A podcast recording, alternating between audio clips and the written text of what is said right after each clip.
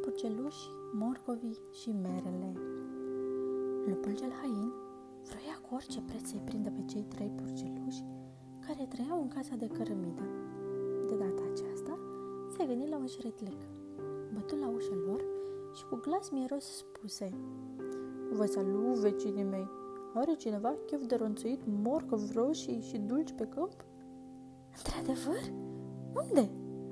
Întrebară purcelușii. La gospodăria Albu. Dacă vreți, mâine vă pot conduce până acolo, răspunse lupul. Mulțumim, suntem de acord. Vină după noi la ora șase, se învoieră cei trei frățiori. Lupul sosi foarte punctual, dar purcelușii plecaseră fără el cu mult timp înainte și se și întorseseră cu traisele pline cu morcovi. Lupul, plin de ciudă, ticluie un alt șeretlec. Uh, am descoperit la ferma negru un măr plin cu mere zemoase. Vreți să vi-l arăt? Mulțumim, bineînțeles, se învăiră porcelușii. Vină după noi la ora șase. De data aceasta, lupul nu se mai lăsă păcălit. Deja la ora 5 se duse unde era mărul și, după cum își închipui, porcelușii erau deja în măr.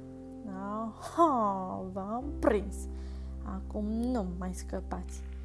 strigă lupul. Ai avut dreptate, lupule! Într-adevăr, sunt foarte bune merele acestea. Uite, gustă-le și tu! Răspunseră porcelușii, începând să arunce cu mere în el. Pentru a scăpa de lovituri, lupul a început să fugă cât îl țineau picioarele. Astfel, porcelușii au reușit să-l alunge. Nici de această dată, lupul nu a reușit să-i mănânce pe cei trei porceluși.